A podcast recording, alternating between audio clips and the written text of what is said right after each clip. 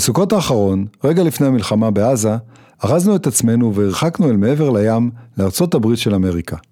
המוטיבציה הייתה כפולה. ראשית, רצינו פעם אחת לתפוס שלכת אמיתית, כזו שצובעת את הנוף בצהוב, חום, דמדם, שגורם לך להשתאות מול יופיו של הטבע. שנית, ולא פחות חשוב, שגית וטל חולות על ניו יורק, והאמת שגם עבור רון ועבורי, ביקור בעיר הגדולה תמיד משמח. אז תפסנו טיסה של אמריקן איירליינס, וחצי יממה מאוחר יותר, כבר מצאנו את עצמנו צועקים דמוקרטיה מול בניין האומות המאוחדות בניו יורק. ככה זה, הכאבים לא באמת עוזבים אותך גם בניכר, וחוץ מזה רצינו לעזור לנתניהו להרגיש בבית. רגע לפני היציאה לדרך, שאל אותי חבר אם זה אומר שתהיה תוכנית על אמריקה. לא חשבתי על זה עניתי, אבל זה בהחלט רעיון לא רע. כל מה שנותר עכשיו זה לבדוק כמה שירים אפשר לכתוב על אמריקה.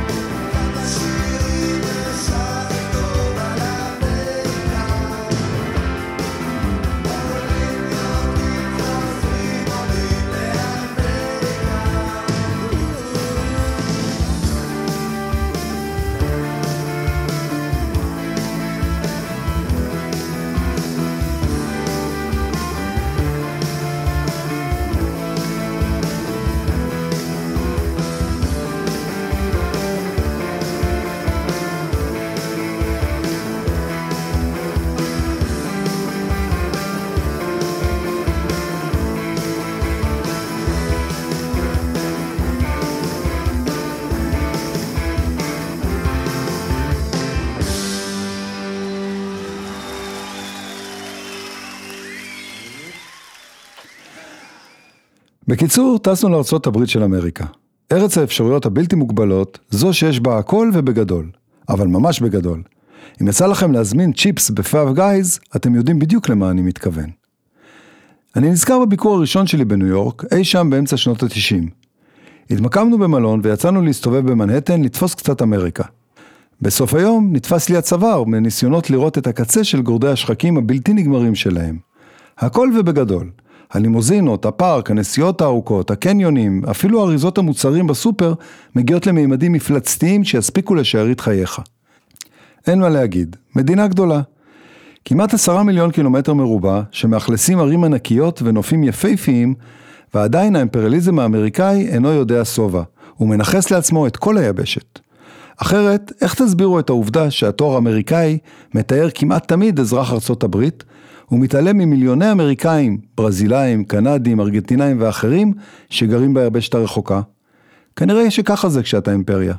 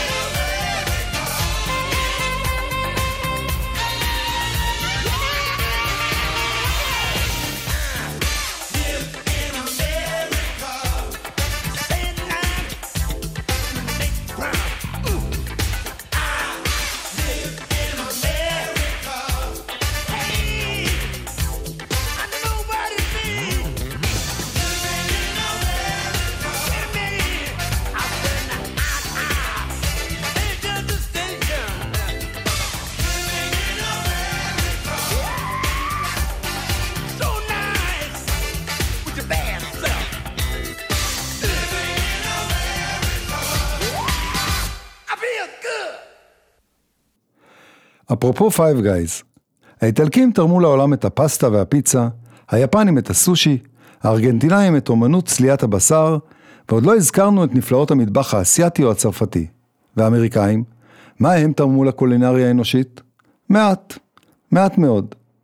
ארה"ב היא כור היתוך קולינרי.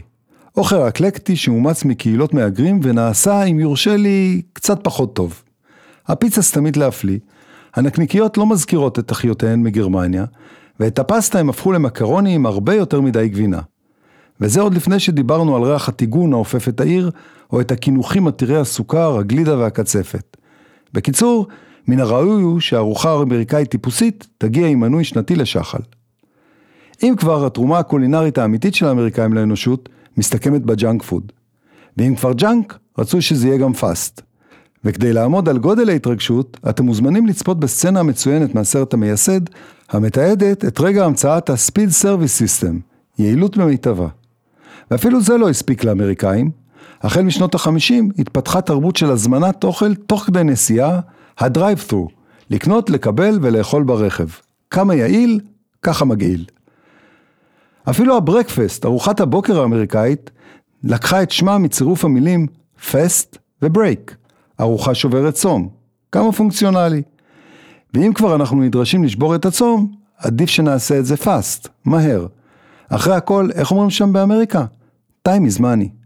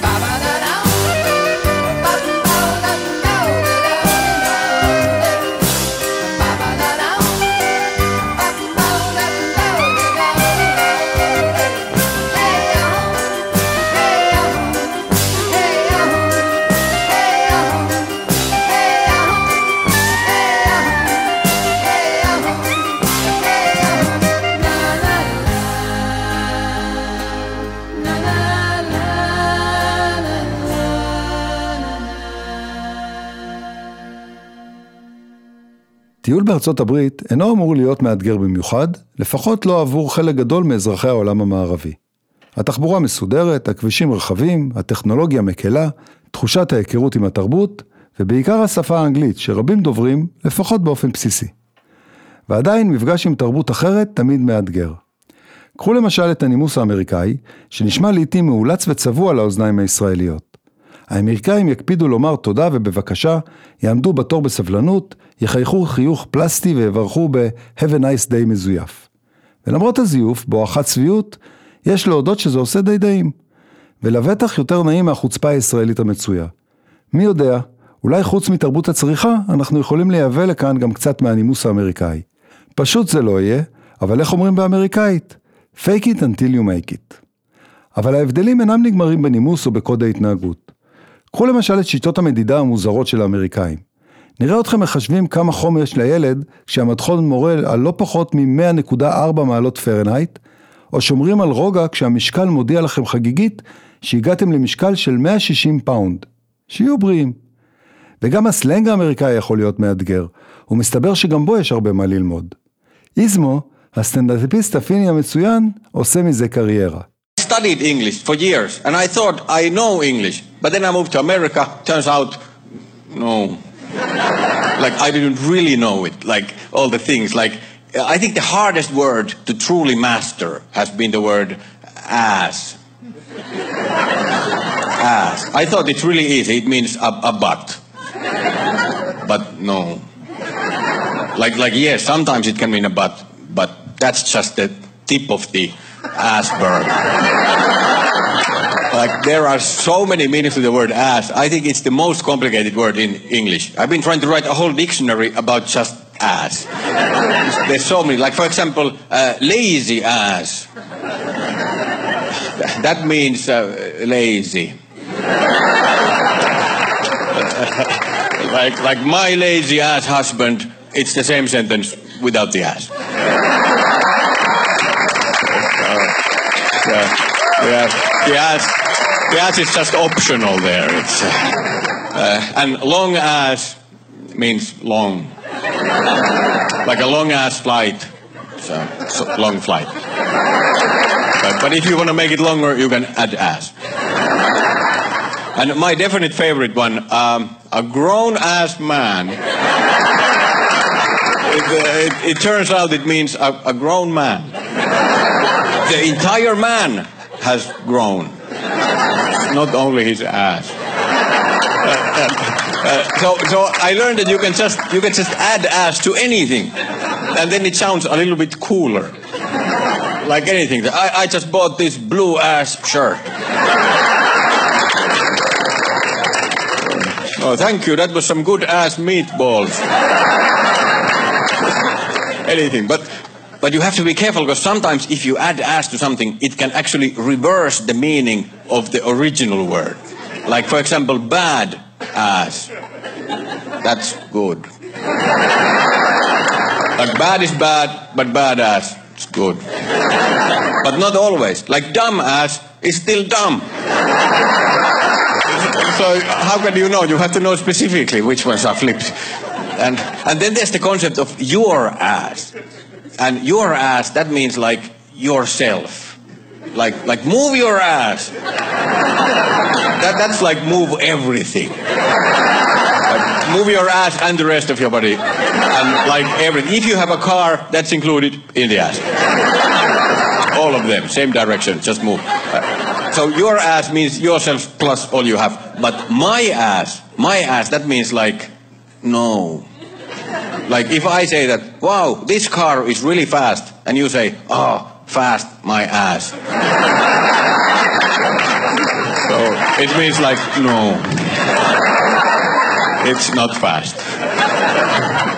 and, uh, and, and to make it even more complicated, ass can be divided. Like, cause if you are an ass, that means that you're being stupid. But if you're half ass, then, then, then it, uh, then it, it means that uh, it means that you are not concentrating properly. and if you go even smaller, if you are a piece of ass, then you are beautiful. Thank you. בדיוק בשביל זה נולד הביטוי זר לא יבין זאת. ניואנסים תרבותיים שאם אתה מפספס אותם, אתה עלול להתנהג כמו פיל בחנות חרסינה, או בהקשר מוזיקלי יותר, כמו אינגלישמן עם ניו יורק.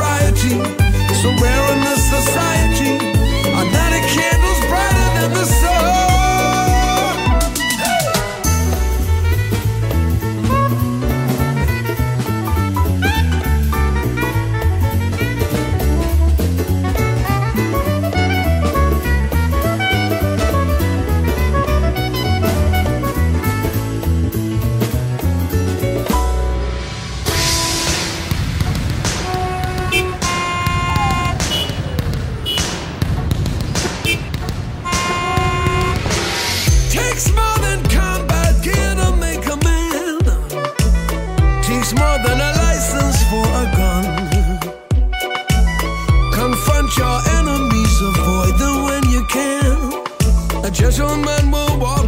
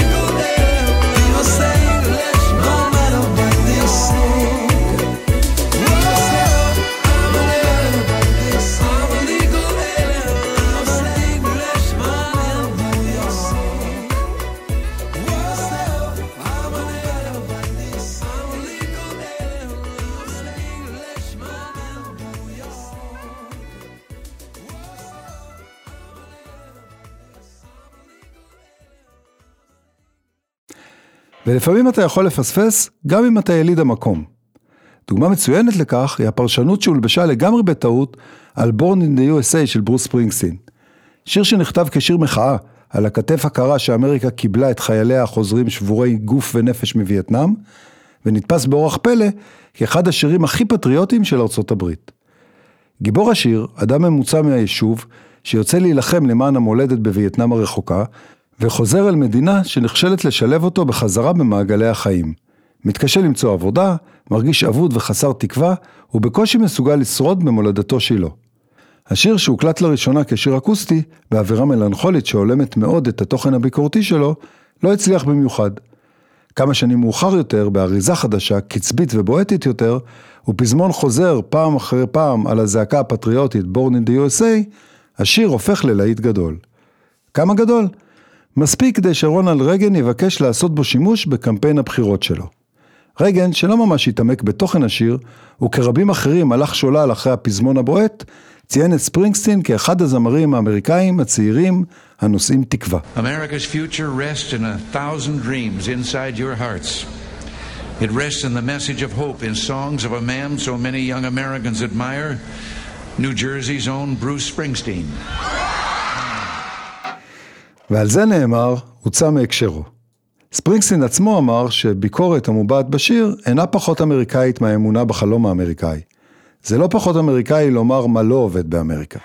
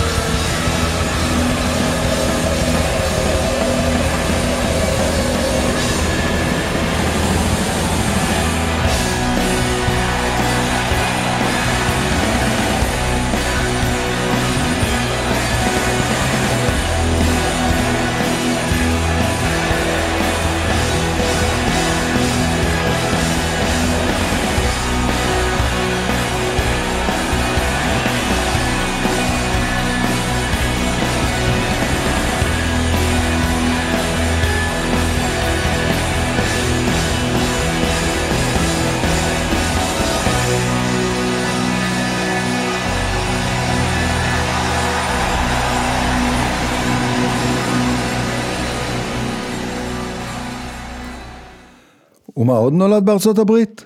הרוקנרול. ארצות הברית אחראית לתוצרת מוזיקלית לא מבוטלת, כותב שדרן הרדיו ומבקר המוזיקה סער גמזו. ההרכב האתני המגוון אחראי ללידת סגנונות מוזיקליים שונים, הקצב שהגיע עם העבדים השחורים מאפריקה, פגש את המסורות הקלאסיות שהגיעו עם המייסדים מאירופה. אלה נוספו למוזיקה המקומית של הילידים האינדיאנים וקיבלו חיזוק מכל גל הגירה שהגיע לחופי היבשת.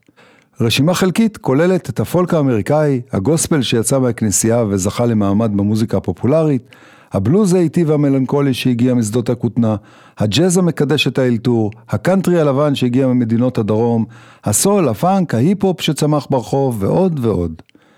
ועדיין, התרומה המשמעותית ביותר של ארה"ב למוזיקה הפופולרית, ובוודאי זו הרלוונטית ביותר לתוכנית שלנו, היא הרוקנרול. שורשי הסגנון שנוצר והתפתח באמריקה של שנות החמישים, נעוצים במוזיקה אפרו-אמריקאית כגון בלוז, ג'אז וריתם אנד בלוז. הגיטרה החשמלית וגיטרת הבאס שפותחו בשנות ה-30 החזירו את הבלוז לקדמת הבמה בגרסתו המודרנית ויצרו ז'אנר חדש, מעין קרוב משפחה של הבלוז החשמלי, הרוקנרול. נגינה אגרסיבית ומהירה, שירה שמחה יותר מהבלוז וקצב תופים מהיר, שהפכו את הרוקנרול למוזיקת ריקודים סוחפת. אבל לא על המוזיקה לבדה תקום המהפכה. הנגינה במועדונים, הכיסוי התקשורתי הגדול ושיווק המוזיקה על גבי תקליטים, עוד חידוש של אותם הימים, הפכו את הרוקנרול למוזיקת המונים שהתפשטה בארצות הברית ומעבר לים. בקיצור, ארצות הברית היא זו שעיצבה את צליליו הראשונים של הרוקנרול, רגע לפני אמצע שנות ה-60, כשהחלה הפלישה הבריטית של מוזיקאי רוק שחצו את האוקיינוס והשפיעו על הסגנון. אבל זה כבר לתוכנית אחרת.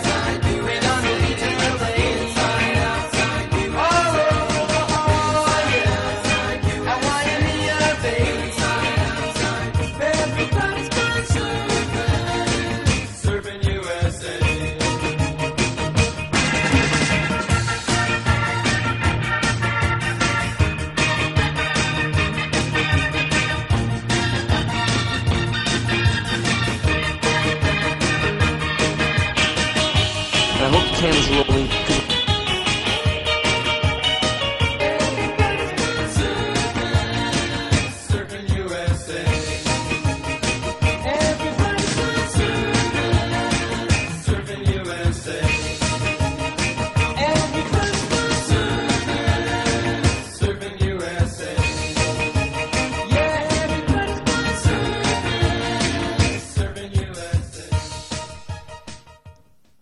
באדי הולי הוא ללא צל של ספק אחד מהאבות המייסדים של ז'אנר הרוקנרול.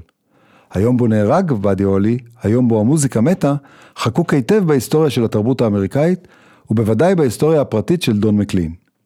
בשלישי בפברואר 1959, ממריא מטוס בוננזה, מטוס המנהלים המגניב של התקופה, ועליו שלוש אגדות רוקנרול אמריקאיות. באדי הולי, ריצ'י ולנס וביג בופר ריצ'רדסון. הטיסה נועדה לחסוך להם יום של נסיעת אוטובוס מפרכת במסגרת סיבוב הופעות מאתגר של 24 ערים ב-24 יום. המטוס שהמריא במזג אוויר סוער, מעולם לא הגיע ליעדו. למחרת כשהעננים התפזרו התגלה המטוס, מנופץ על הקרקע, עשרה קילומטר בלבד מהמסלול ממנו המריא. הטרגדיה המשפחתית הייתה גדולה, אשתו ההרה של באדי הולי, ששמעה על מותו בטלוויזיה, התמוטטה והפילה את העובר שהתפתח ברחמה. הטרגדיה המוזיקלית הייתה גדולה לא פחות. הולי, שבמידה רבה היה מי שעיצב את מבנה השתי גיטרות בסטאפים של להקות רוקנרול, השפיע עמוקות על יוצרים רבים כמו אלוויס, הביטלס, הרולינג סטונס, אריק קלפטון, אלטון ג'ון, בוב דילן ורבים רבים נוספים. עבור דון מקלין, מעריץ מושבע, היה זה היום בו המוזיקה מתה. אמריקן פאי הוא שיר על געגועים לעולם שהיה ואיננו עוד. מותו הטרגי של באדי הולי מייצג את סופו של עידן בארצות הברית, שהתפכחה מהתמימות של שנות החמישים והתעוררה לעידן של מלחמות ומחאות חברתיות. והשינוי הזה, על פי מקלין, התרחש ב-1959, ביום בו המוזיקה מתה. A long, long time ago, I can still remember how that music used to make me smile. And I knew if I had my chance that I could make those people dance and maybe they'd be happy for a while. But February made me shiver with every paper I deliver. Bad news on the doorstep. I couldn't take one more step.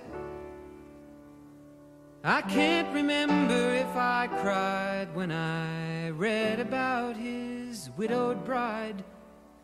But something touched me deep inside the day the music died. So bye Miss American Pie. Drove my Chevy to the levee, but the levee was dry. And then good old boys were drinking whiskey and rye, singing, This'll be the day that I die. This'll be the day that I die. Did you write the book of love?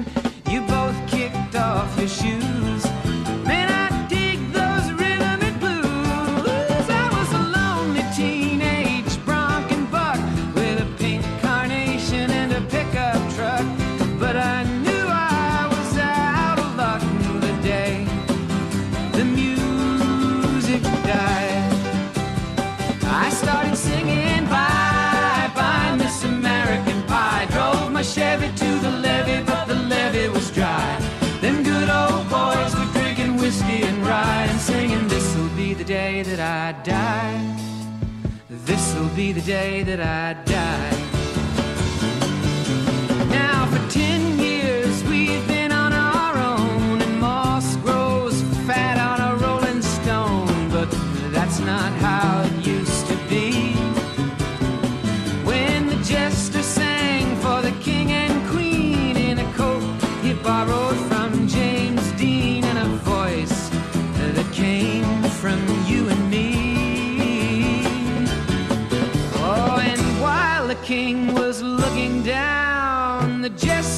Stole his thorny crown. The courtroom was adjourned,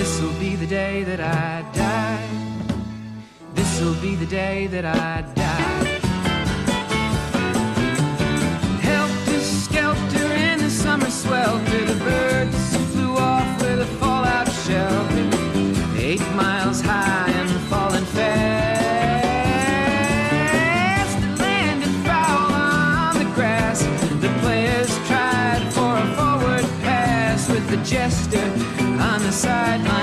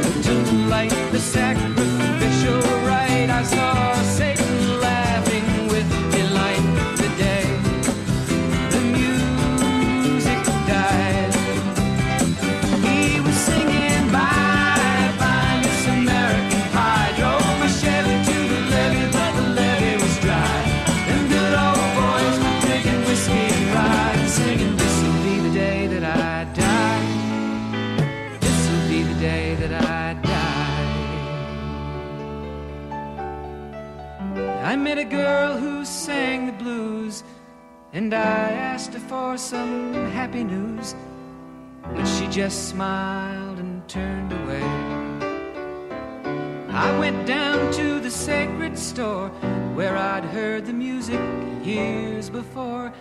But the man there said the music wouldn't play. And in the streets the children screamed, the lovers cried, and the poets dreamed. But not a word was spoken. The church bells all were broken. And the three men I admire most the Father, Son, and the Holy Ghost they caught the last train for the coast the day the music died. And they were singing Bye bye, Miss American Pie. Drove my Chevy to the levee, but the levee was dry. And them good old boys were drinking whiskey and rye, singing, This'll be the day that I die. This'll be the day that I die. They were singing, Bye bye, Miss American Pie. Drove my Chevy to the levee, but the levee was dry. Them good old boys were drinking whiskey and rye, singing, This'll be the day that I die. אבל בואו נעזוב לרגע את האירועים הדרמטיים, ההשפעות הגלובליות ויצירת סגנונות מוזיקליים חדשים. בסוף, אחרי שמניחים לדיונים המייגעים על הז'אנר, אחרי שמשילים את ההפקה והמעטפת המוזיקלית, נשאר שיר, מילים ומנגינה. ומה שקובע היא השאלה עד כמה השיר מצליח לגעת בך, לפרוט על מיתרי הנשמה. זה הכל, וזה מה שבאמת חשוב. ובעניין הזה, אני לא מכיר מישהו שכתב מנגינות יפות יותר מהאמריקאי ההוא, העונה לשם פול סיימון. יהודי בן 82, שהשאיר את חיינו עם אין ספור שירים מהיפים ביותר ששמעתי. סיימון כתב את אמריקה החדשה לאמריקאים הצעירים, טוען בועז כהן, שדרן רדיו, סופר ומרצה לתרבות. הוא היה קול של דור. הכתיבה שלו הייתה משוכללת, שונה מיוצרים אחרים סביבו. הוא כתב על דברים שנעלמו מעיניהם, מליבם, מרוחם ומעולמם הנפשי של אמריקאים מבוגרים. בגיל 20 וקצת, הפך לכותב המתעד את הזמן ואת התהפוכות והגיבורים של אמריקה בשנות ה-60. הוא כתב על גברת שמוכרת פאי, על גשר על פני מים סוערים, על הנסיעה באוטובוס באמריקה, על ההיפים, ילדי הפרחים, על הפועל הפשוט ונבחרי העם. הטקסטים שלו נגעו בהמון אנשים.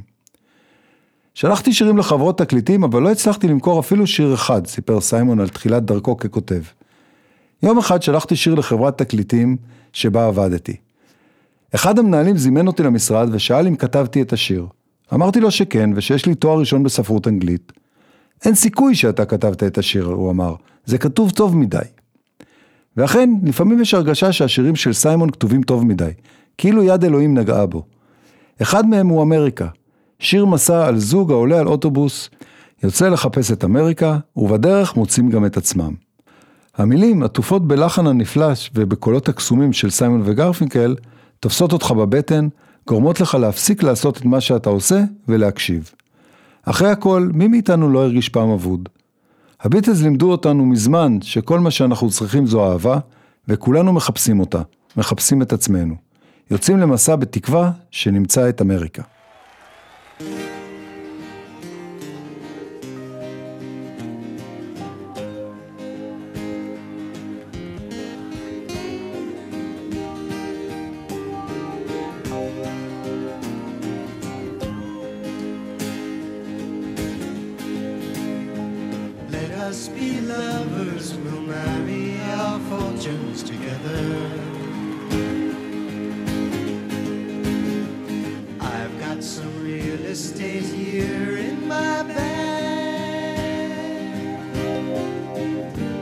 So we bought a pack of cigarettes and Mrs. Wagner pies and we walked off to look for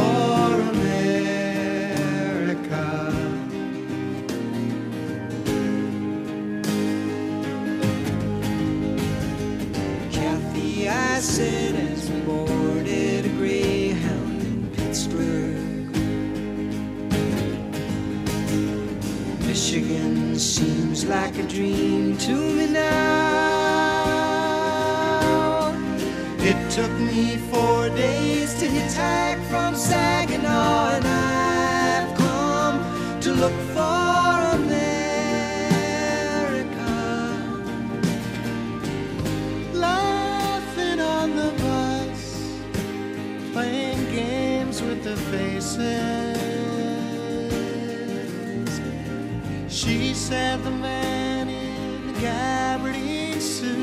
was.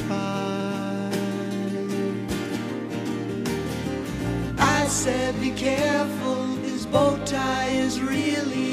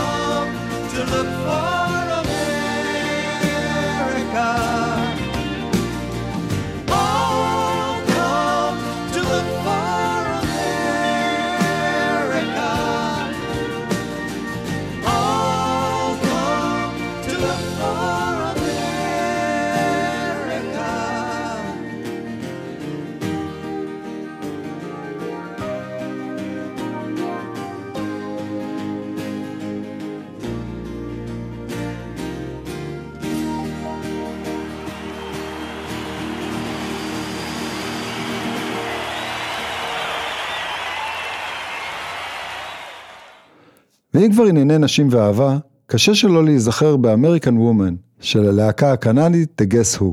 שיר אהבה אחר לנשים הקנדיות, שהוזרח כהלכה על ידי לני קרביץ. American woman, stay away from me.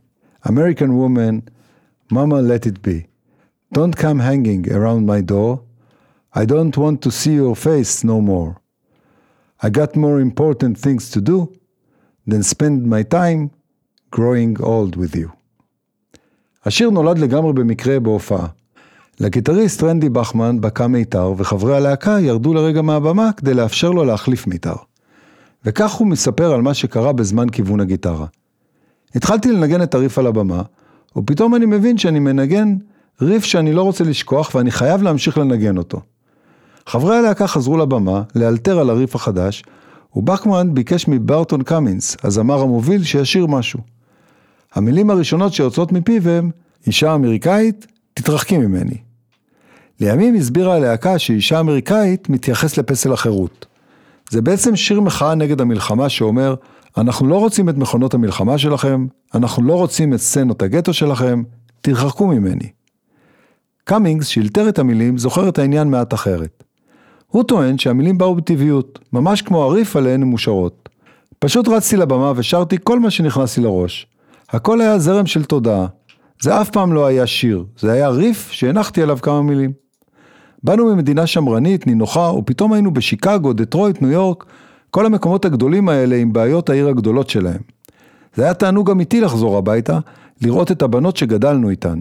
כשאמרתי האישה אמריקאית תתרחקי ממני, התכוונתי לאישה קנדית, אני מעדיף אותך. נו. שלמה ארצי היה אומר על זה, שיש לו דרכים משונות לומר לך שהוא אוהב. מהלל את הקנדיות או עושה עוול לנשות ארצות הברית, השיר אכן יושב על ריף מצוין, ובגרסה של לני קרביץ הוא אפילו נשמע טוב יותר.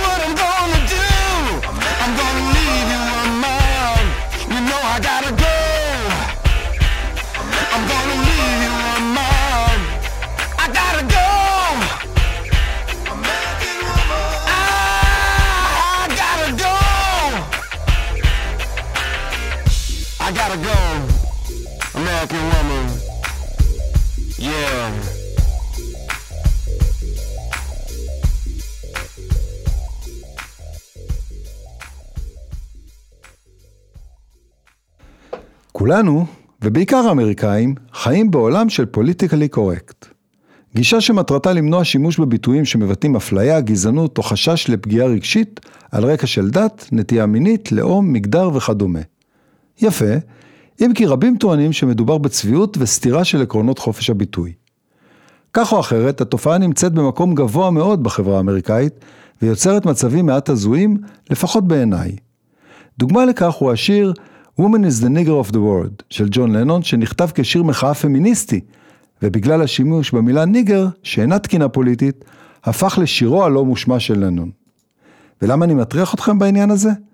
בגלל שבעולם של תקינות פוליטית, אחרי שיר על American Woman, חשוב לשמור על איזון ולשמוע משהו על American Boy. וממש במקרה יש אחד כזה, ואפילו לא היה צריך להרבות בחיפושים. ב-2008 מוציאה הזמרת הבריטית אסטל את השיר שנכתב בהשראת אהבתה לבחור אמריקאי. Take me to a trip, I'd like to go someday. Take me to New York, I'd love to see LA. I really want to come, kick it with you, you'll be my American boy. לא שירי משוררים, אבל קצבי ונחמד. והקצבי הנחמד הזה הפך ללהיט גדול, התניע מחדש את הקריירה של אסטל, וחשף את קניה ווסט לקהל חדש.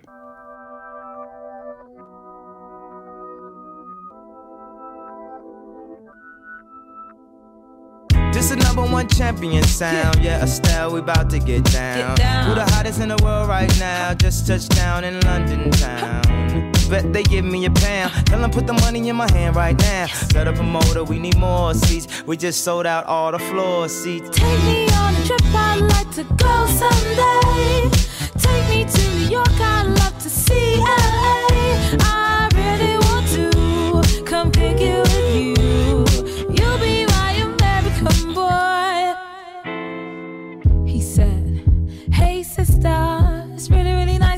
I just met this five for seven guy who's just my type. Like the way he's speaking, his confidence is peaking. Don't like his baggy jeans, but I'ma like what's underneath it. And no, I ain't been to MIA.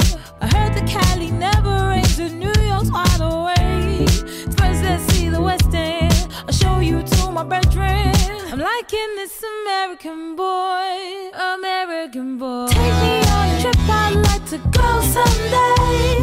Take me to New York, I'd love to see LA. I really want to come pick you with you. You'll be my American boy, American boy. Can we get away this weekend? Take me to Broadway. Let's go shopping, maybe then we'll go to a cafe. Let's go on the subway. Take me to your hood. I've never been to Brooklyn and I'd like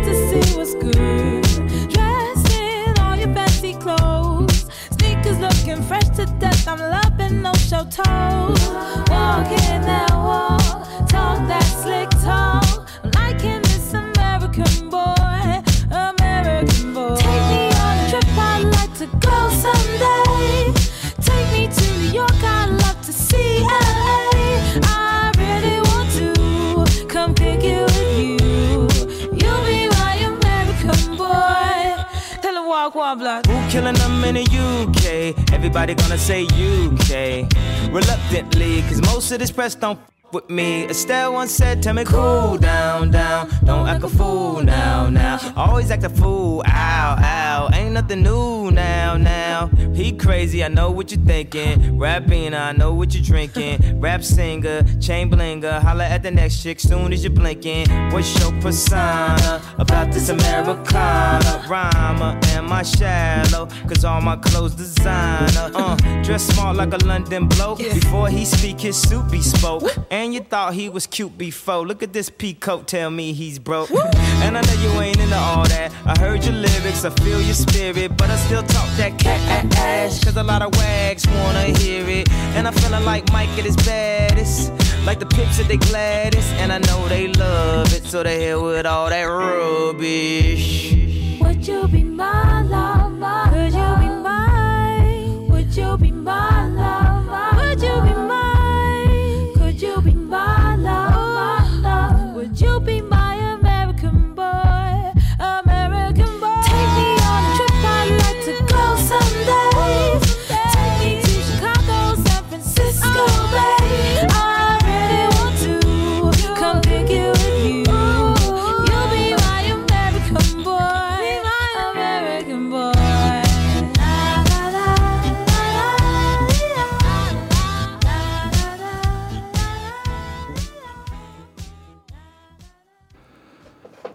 מוכרח להודות שמראש ידעתי שאאלץ להשלים עם העובדה שתוכנית העוסקת בארצות הברית תיוותר חסרה.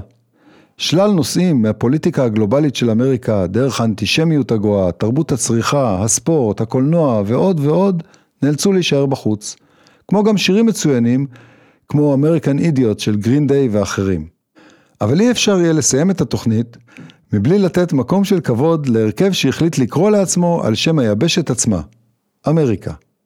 שלושת המייסדים, בנים של אנשי חיל האוויר האמריקאי שהוצבו באנגליה, הקימו את הלהקה בשנות העשרה לחייהם, ואולי היה זה הגעגוע למולדתם שגרם להם לקרוא להרכב על שם היבשת שמעבר לים. הלהקה הצליחה מאוד בשנות ה-70 של המאה הקודמת, עם שורה של להיטים כמו I Need You, You Can Do Magic, Thin Man, Send Man ואחרים. אוסף הלהיטים שלהם, לנצח יהיה אלבום הנסיעה האולטימטיבי בשבילי. המוזיקה הקלילה, הנעימה, הלא מתאמצת שלהם, גורמת לי להרגיש קל, ולרצות לפרוס כנפיים, לעוף, לנסוע אל האופק. ואם אין ברירה, וצריך לבחור רק שיר אחד מהאוסף הנפלא ההוא, אבחר ב-Horse with No Name, הסינגל המצליח הראשון של הלהקה.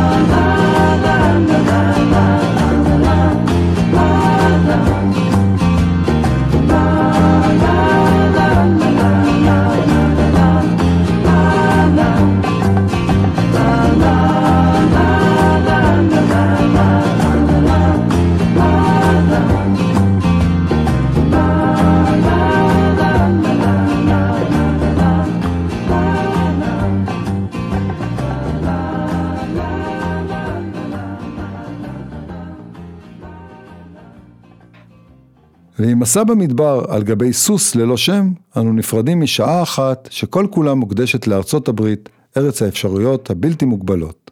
פיתחו יומנים ונקבע לנו דייט לשבוע הבא, בדיוק באותו היום ובאותה השעה, חמישי בעשר. נתקהל כאן כל הקומץ, כאן ברדיו האינטימי שלנו, רדיו התחנה, לעוד שעה במנהרה. תשתדלו להגיע כדי שיהיה לנו לפחות מניין. תודה למיקי שטיינר וליונתן גל שהם הטכנאים, העורכים, הסאונדמנים והמפיקים, או בקיצור, הם הם רדיו התחנה. תודה לרמי יוסיפוב, הטפיקסאי מבנימינה שמארח אותי באולפנו המשוכלל. תודה מיוחדת לשימי שאפשר לי להגג מעט בין השירים, ותודה לכם שהאזנתם. מי שלא הספיק יכול לשמוע אותנו בדף הפייסבוק של רדיו התחנה, או בפודקאסט של התוכנית שקישור אליו יעלה כרגיל בדף הפייסבוק הפרטי של שימי. יאללה ביי.